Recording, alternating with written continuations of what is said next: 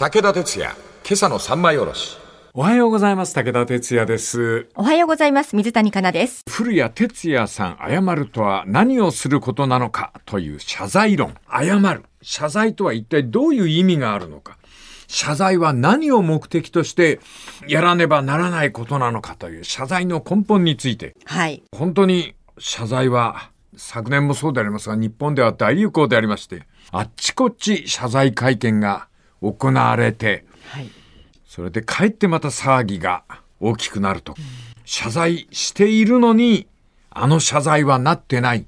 謝罪しろって、謝罪を重ねたりなんかするということが多発しておりますけど、謝罪、その本質が失われているのではなかろうか。理由は簡単で、謝罪ってのがどんどんどんどん複雑になってきてるんですね。その複雑な謝罪のいい例を挙げましょう。はい。もちろん近々の日本のお謝罪を取り上げません。世界的な規模で見てこの謝罪をということで例に持ってきますのが、親が起こした不祥事あるいは犯罪に対し他人が激しく謝罪を求める。その時にその子供たちが謝罪を変わるという。で、親は死んじゃっていない。はあ。そのケースの場合の謝罪とは一体何かという。はい。例えばでありますが、父は生前、ドイツナチスに協力した。そのためにユダヤの人々は彼の死後も彼を許さない。うん。で、死者の謝罪をどのようにして成立させるかという問題が戦後やっぱ相当繰り広げられたみたいですな。はい。政治学者デイビッド・ミラーはここでも国家の間の謝罪を成立させると同様の条件を提唱しております。つまり、そのような場合でも、その、いわゆる概論として大きい意味で、この謝罪という方法があるのではないかと。うん。この時、ユダヤの人を迫害した父と同様、もし父が謝罪したいと望むならこうするだろうということで、その息子たち、子たちが、あるいは罪を背負う、その父の身内の人が、謝罪の代理人にならなければならないと。はい。これはあり得ることだということなんですね。もちろんその代理人は父の行動に全く賛同できず、ユダヤの人々の思いが実に分かって怒りも理解できると。そのために謝罪を成立させたいとこの人が思ってある。それが前提条件だっていう。でも、その立場的には父との同化というのが必要なのである。はい。これは謝罪の本質で父と一体になりつつ、父とは違うという自分自身を二分する表示行為。はい。父から生まれた自分と父とは違う生き方をしている自分。その二つを生きなければならない。はい。これ大変に難しいことであるかもしれないけども、そうやって謝罪を成立させなければならないのですよっていう。これね、実例があるんだね。はい。作家ロアルド・ダールさん。生前はナチス台頭もあり激しい反ユダヤ主義。ユダヤの人たちを差別するという、そういう人であったと。ナチスのその時代、このロアルド・ダールさんは大変なあ人気者で、作家として。うん。で、その反ユダヤ主義なんか関係なくしても、彼の作品は文芸作品としてすっごく人気があって、今も人気があるんだって。ところが彼は、その、反ユダヤ主義でユダヤ人を差別したということが、ナチスがいなくなった後、ものすごい評判になって、あの、ユダヤの人たちも彼を責めて、彼が亡くなった後、孫たちが彼に代わって謝罪した。はい。これどうやってやったかというと、謝罪を決心した孫たちは、彼の人気のある著作の前書き、あるいはウェブサイト、あるいはインタビューで、孫たちが彼に代わって謝罪をし続けたんだって。で、お金の話になっちゃうんですけど、孫たちは謝罪を続ける意味で、祖父のおじいちゃんの印税の一部がユダヤの人たちに行くような飢饉になったという。はあ、それは周りからしても印象はいいですよいいそういうね。ことなんだよ。うん。それなんだよな、その謝罪というもののあり方はね。はい。ユダヤの団体の中にはそれでもその孫たちを許さず謝罪するのに30年もかかったと非難する一軍が現れたんですけども、祖父はともかくもその孫たちに対しては明らかに分けて考えるのが当然ではないかと。そして世間そのものは謝罪は十分に成立していると認めたそうです。まあそれがきっと世論になるでしょうね。よ世論なんですね、はい。遠い道のりかもしれないけどきちんとした謝罪のおが成立した後は絶対に謝罪した人の権利は守られるべきだっていう、はえー日本にもいい例があったと思いますけども自分がしていないことに関して他人に謝罪しなければならないというのは非常に難しいことではありますがこのような例が世界にあることを踏まえて国内の謝罪問題も考えていけばと思って語っとるわけであります。この次また明日の胸板の上で。武田鉄矢、今朝の三枚おろし。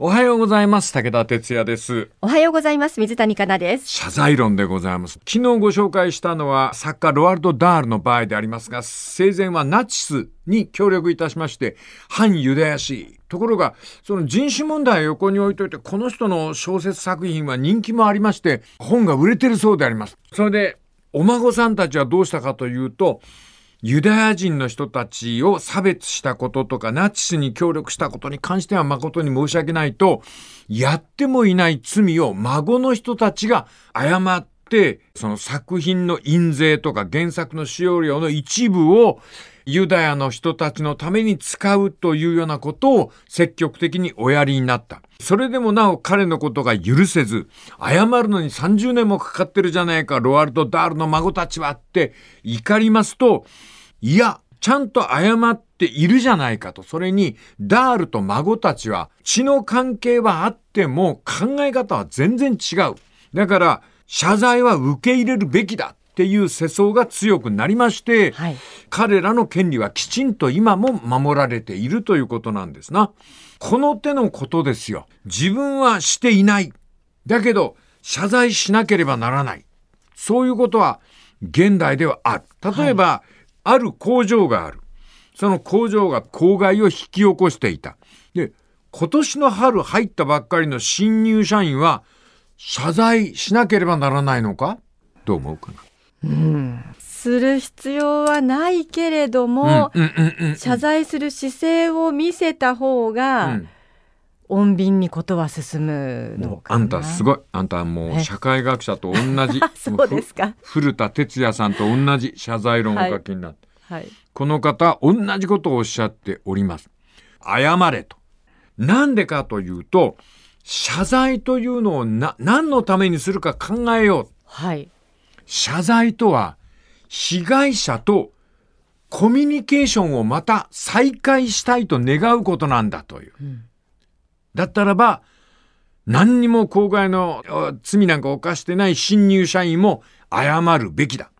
そして、あの、お話しいたしました、ロワルド・ダールのお孫さんたちと同じように、財産を受け継ぐものならば、その批判を受けるべきである。うんうんうんうん。新入社員の人はその公害をしでかした会社、そこからこれから給料をもらううん。給料をもらうという関係がある以上はうん。公害に対して謝罪すべきだというそっか。これは納得いきますなはい。祖父がしでかした人種差別工場が公害を引き起こしていたそれはその財産を継ぐ者はその批判を受けて当然なのであると、そういう道理で謝罪というのを考えたらどうでしょうかとはい。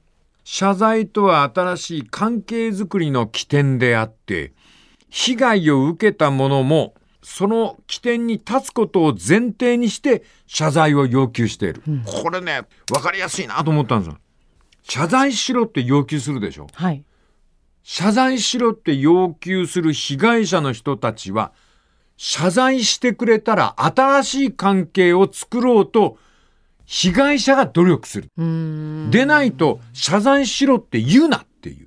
ほう。そう謝か。謝罪しろって言うんだったら、謝罪が成立したら、新しい関係でって握手するっていう気持ちがない限り、うん。謝罪を要求する資格はない、権利はないって。そうですよね。こんな風に謝罪を考えましょうやって。うん。いや、まだ恨むって言うんだったら、それは謝罪を要求するじゃなくて、うん復讐をしますと言いなさいって。で、はい復讐は、警察沙汰の方になるって思いなさいっていう。はい。被害者もまた謝罪を要求する場合、新しい関係を結ぼうっていう意欲がなければ、謝罪を要求する資格がないっていう。そうか。謝罪によってまた前向きになれるわけですからね。そうです。うん。それを受け入れることによっても。そうです、そうです。うんこれはね、ややこしいけど、どの世界でも会社でもそうだと思います。なあ、はい。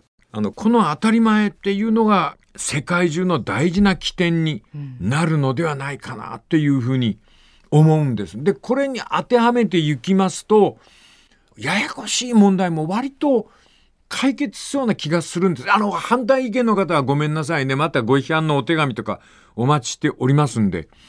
国際法というのはそういうもんだそうで、つまり財産等々を受け継ぐという利順みたいなものが受け取るという資格を持った人がいるならば、利順を受け取る限りは、そのいなくなったその人が犯した罪に関しては謝罪しなければならない。うん放棄したらしなくていい。うんこれが国際法で。で、その、相手との謝罪が成立した場合は、新しい関係でやりましょうって、握手するっていう決心してないと、謝罪しろって要求する資格はないっていう。こんな風にして考えますと、ややこしい日韓問題なんかも少し巧妙が見えてくるんで、その辺ちょっとね、大きい問題から触れてみましょうかね。この続きまた明日のマネージャーの上で。武田鉄矢、今朝の三枚おろし。おはようございます。武田哲也です。おはようございます。水谷香奈です。繰り返しになりますが、謝罪論、古田哲也さん。これ、いろんなことを思い当たる本でございましたですね。謝るとは何をすることなのかという、その謝罪の大前提。謝罪とは新しい関係づくり。それの起点が謝罪なのであると。だから、加害者の立場の人がきちんと謝罪をするならば、それを受ける被害者の人たちも、新しい関係を作るという意味合いで、その謝罪を受け入れなければならない。ので、国際法的には、その、謝罪する人、それは、たとえ本人の罪でなくて、先代のその罪を、その現社員の方が謝る場合も、その会社から給料をもらっている人であるならば、やってもいない罪に関しても、被害者に謝るべきだと。で、被害者は、謝罪しろって言うんだったらば、新しい関係を作りたいから謝罪を求めているっていう立場を離れてはいけない。決して許さない。そういう立場は謝罪を要求している人には認められないっていう。うんこれが国際法の謝罪の条件なんでありますな。そうするとですね、集合的責任、そのなんか、あある国民がある国家に対して非常にこの迷惑なことをした。あの、ひどい労働につけたり、それから強制労働を命じたりなんかした。そのことについて、その国家の人たちは謝罪しなければならないけども、まあ、わかりやすく言いましょうね。大日本帝国に対して、その、慰安婦問題とか強制労働等々で朝鮮半島の人々が謝罪を要求することは可能です。ただし条件がある。国際法では。はいそれはどういう条件かというと、大日本帝国国民として大日本帝国から利益をまだもらっているという国民だけは謝罪しなければならないけど、大日本帝国からそのいわゆる利益を受けていない人はその謝罪をする必要はないという。うわ難しい。何をもって利益というのだろうか。うん。それが国際法の解釈うん。なんでありますですな。はい。この辺あの何をもって利益とするかというこれまたジャッジが難しいんでありますけどもはいこういう問題はあのカナさん世界中にあるそうですよ。はい19世紀先住民アボリジンを迫害したオーストラリア人、はいでこれ2008年にケビン・ラッドという人が文化を侮辱し貶めたことについてお詫びしますと謝罪をしたそうであります。あのさっきな何を利益とするかわからないって言ったけどここの例だと分かりやすいと思わないか？それはアボリジンの人たちがオーストラリアで生きてた。それを後から入ってきた人たちが押しどけてオーストラリアって国を作った。オーストラリアっていう国の利益を自分たちでこう受け取るようになった。で、押しどけた人たちに対して文化的侮辱と貶めたっていう、彼らの文化を。そのことに対して謝罪をする。それはオーストラリア人として生きていくために、はい。アボリジニの人たちにお詫びをしたという、そういうことなんじゃないかな、利益っていうのは。でも謝罪をした後に、うん。また次のステップとして、うん。じゃああの何ですか、えーお金の問題が発生したりすると、うんまた難しいですよね。難しいような、ん、どこに要求するかでしょ？そうあといくら要求するかとかねはいはいはいはい。でもそれは厄介ですよ。ああらゆる謝罪の場でその問題は出てきますね。んええちょっと先行きますね。はい、このような著実は本にはない。しかしこの本を読んでいくとそう読める。ああ、ごめんなさい。そうだ、そういうことだ。みんなが許しても私は許さないという立場はそれこそ許されない。うんそのことを著者はクールな言葉でこう著実しています。あ、これだ。いいね。ドキドキするね。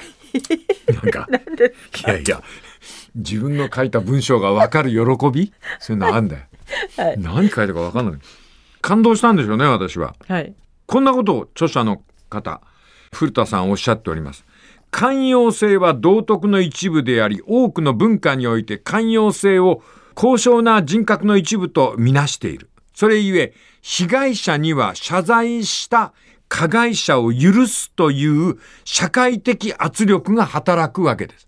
うんわかるよな。寛容性。きちんとお詫びしているなということを世界が了解した場合、その非難する被害者の人たちには世界中からもうあなたは許すべきだという社会的な圧力が入ってきますよっていう。はいこれね、こんなこと言ってんだな、この方は。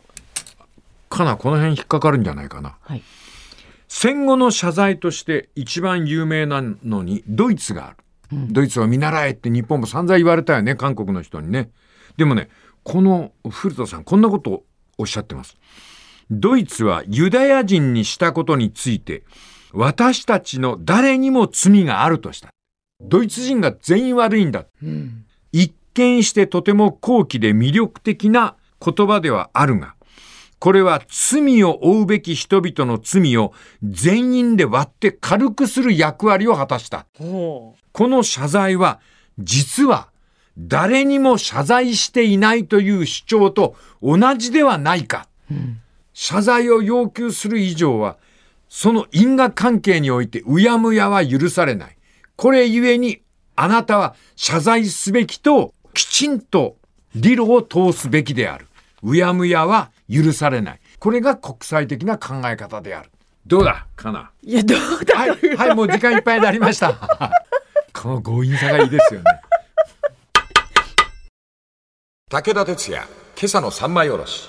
おはようございます。武田哲也です。おはようございます。水谷香奈です。さあ、謝罪論参りましょう。あの、私の苦労を、かなもやっと分かってくれたようで、卑近な例でね、あの謝罪とかこの謝罪とかっていう方がはい分かりやすいんですけど、はいそれはやっぱり個人の情報でありましてですね、はいそれをお面白がってはいけないということで、はいこの古田さんが非常に工夫をなさいまして、あの、国際政治の中とかに謝罪というのを高い見地で語っておられる。はいそれゆえに、回りくどい言い方になるんですけども、はいただ、この人の本の導こうとするのはすごくわかるんですよね。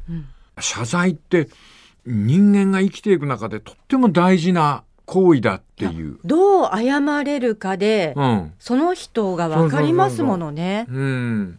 あの、道場で若い指導者について合気道、武道の練習してるんですけども、その若い、若先生って呼ばれる道場の人がいて、その人がこう技を教えながら俺らに言ったことなんだけど、はい。きちんと謝らなかったら謝らなくていいですよって。ああの、ボーンとぶつかって、ああ、すいませんって言うんだったらもう謝るなって。あ。うん。謝るんだってきちんと謝れっていう。うん。その道場ですから、こういろいろ約束事があって、入るときは一礼、出るとき一礼とかってあるんですよね。はい。そうやってこう、毎日毎日頭下げてっと、頭すぐ下がりますね、最近。はい、わかります。あの、武道であの、礼に始まってって言いますが、あれがずっと身についちゃって、うん。すぐに謝るもんで、あんまり極端なトラブルに巻き込まれないって言いますか。あの、うちの息子もうん合気道をやっていたせいなのか、うん。ちょっとした時に会釈とか、頭を下げる習慣がついてるんですよ。はい。なので、あ、いい習慣ついたなと思って、はいはい。すごく大切ですよね。ですよね、うん相手が襟を取ってくるとこう攻めるとかっていうよりもとりあえず一回頭を下げるっていうのはうん何よりのご真実ですよね、はい。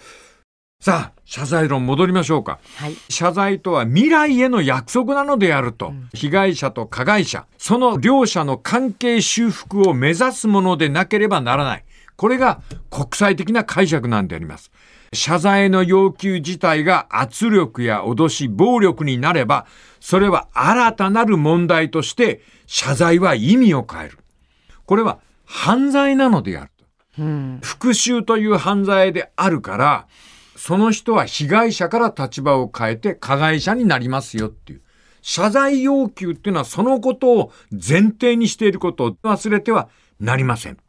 謝罪について絶対に必要なのが十分な真相究明で被害者、加害者、両方にその出来事の認識が共通していなければならない。やっぱりその同じ理解が被害者、加害者の間で成立してなければならないという。すみません。申し訳ない。I'm sorry. I regret は共感の表明であり、力及ばずすみませんや気がつかず申し訳ないという、そのようなことでは成立しないと。はっきりお互いの間で被害、加害、その意識が認識された時に謝罪は成立すると。はい。なるほどですな。今問題なのは、どっちがすいませんと言ったかで被害と加害を断定するマニュアルが進んでいると。すいませんと言ったやつが加害者っていう。でも、果たしてそんな雑な言い方であるのかなと、いいのかなと思う昨今である。ね。はい。その、すいませんと言った方が悪いのであるという、そういう単純な考え方っていうのは思考停止で、これでは世界はオセロゲームになってしまう。白か黒かっていう。今日、隣人トラブル、生活、交通トラブル、パワハラ、セクハラ、性加害、医療事故、通信事故。こういうところで、その謝罪が次々に立ち起こるわけでしょはい。でも謝罪の本質はコミュニケーションの再開であるっていううん。そこを忘れちゃダメですよっていう。はい。私あの仕事でミスをした時に、うん。100%自分が悪いと思ったら、うん。ごめんなさい私が120%悪かったです。申し訳ないってあ謝るんですね。うん。そうするともうあの大丈夫だよってほとんどの人が言ってくれます。はあ100じゃなくて120認めるところがミソですな。はい。そういう風にやってます私は。へえそういうの昔俺も言ったことがあるな。俺が悪い、みんな俺が悪いな。情けない謝罪でしたな。まあいいか、というわけでございまして謝罪をひたすら3枚に下ろした2週間でございました。明日一つ締めたいと思います。この続きまた明日のまな板の上で。武田鉄矢、今朝の三枚おろし。おはようございます武田哲也ですおはようございます。水谷香奈です。謝罪をまな板に乗っけたちょっと抽象的なもっと実例でポンポンあの謝罪はとかって点数つけたりなんかした方が分かりやすいんでありますがそれだと謝罪の本質を見失うことになると思いまして古田哲也さん著者の方がやってらっしゃる通り国際的な問題とか大きな問題取り上げつつ謝罪謝るということの本当の意味を考えてみようとはい。謝罪は大きく取り上げられるという時代であります。それゆえに私どもはその謝罪の本質を見失ってはいけないのではないかとお送りしたわけであります。さて、最後の日はどういきましょうかね。はい。これをこうまとめている時もテレビのワイドショーでいろんなあ謝罪があの行われて、えーおりました。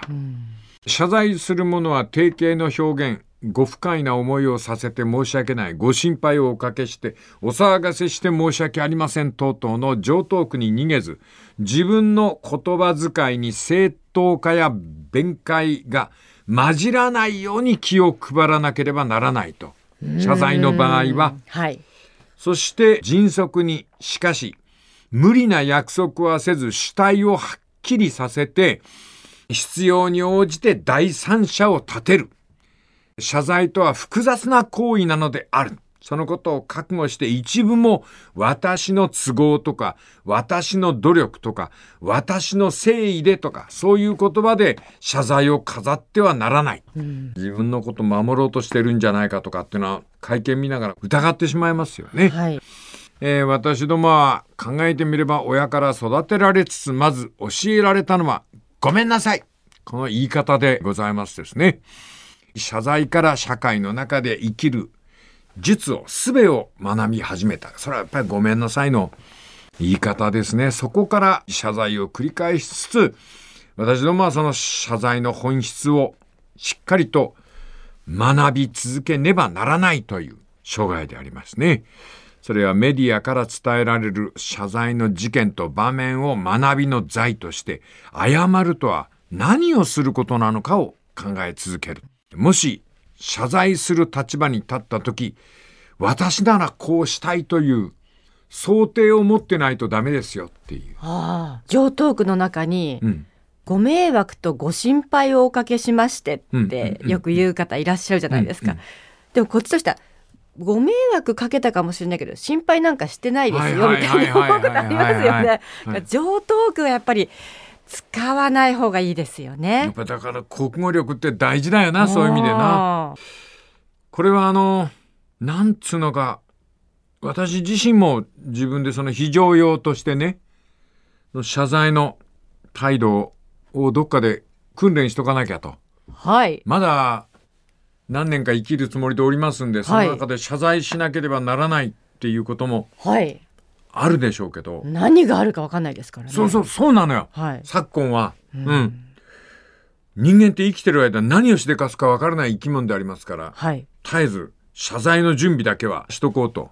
あ、じゃああれは言わないでください。何を？誤解を与えたとしたなら謝りたいと思いますっていうあ誤解じゃないし謝りたいと思いますって思っただけじゃダメだろうってツあ。ッコミが突っ込まれるんだ は。い思いますねはい私ね、この本読みながら、じゃあ俺だったらどうしようか、その謝罪会見してる時に、はいあの、今まで自分もいろんな謝罪会見見見ながら思ったのは、スマートにやろうとする人は失敗するね。ほーうん。ほうほうほうほ自分がい、あの、深く考えてるとかっていう、その私をほんのちょっとでも見せようとする。う、うん、それは謝罪の態度では通用しないような。はい私が思ったのは、私が謝罪する場合、第一条件、取り乱す。取り乱す。はいそれが絶対の謝罪の条件。マイクを押し倒したりですね。そんな風に、わかりますあこの人本当に謝りたいんだろうなってうんただ、役者さんの場合は、うん取り乱す演技ができるじゃないですか。そうなんだよ。結構うまいんだよな。ね難しいですよね。うん。これ演技じゃないのって。そうそうそうそう。その時に演技と疑われない取り乱しの仕方もできるんだよ。そうなんですか。うんはい。それはあの、体中の神経が死んだような顔するんだよ。時間なんか決めたり、質問は一つでお願いしますとかって言うと、ろくなことはないね。なっちゃいましたね。もうね、本当に申し訳ないけど、何時間でも責めてくださいっていう、まな板恋の覚悟がなければ謝罪会見なんかやるもんじゃない。本当まな板ですよ。まな板だそれな。こそ。すがりつく取り乱す。はい。そんな風にしないと伝わらないと思うの、謝罪の真意がね。で、謝罪会見やってる人でそういう人いたんですよ。うまいことおっしゃるんですが、言わなくていいんだ、うまいことなんか。もっとみっともないことでいいのよ。手を叩き続ける人がいたよね。ああ、そうでしたっけ、うんこの手がこの手がこの手がっていうさ。えー、武田哲也役の謝罪でありますが、謝罪するときはバカではダメ。謝罪の態度はアホ。はいこれは関西人の名言でございますが、アホになれんやつはバカ。この続きまた来週のまな板の上で。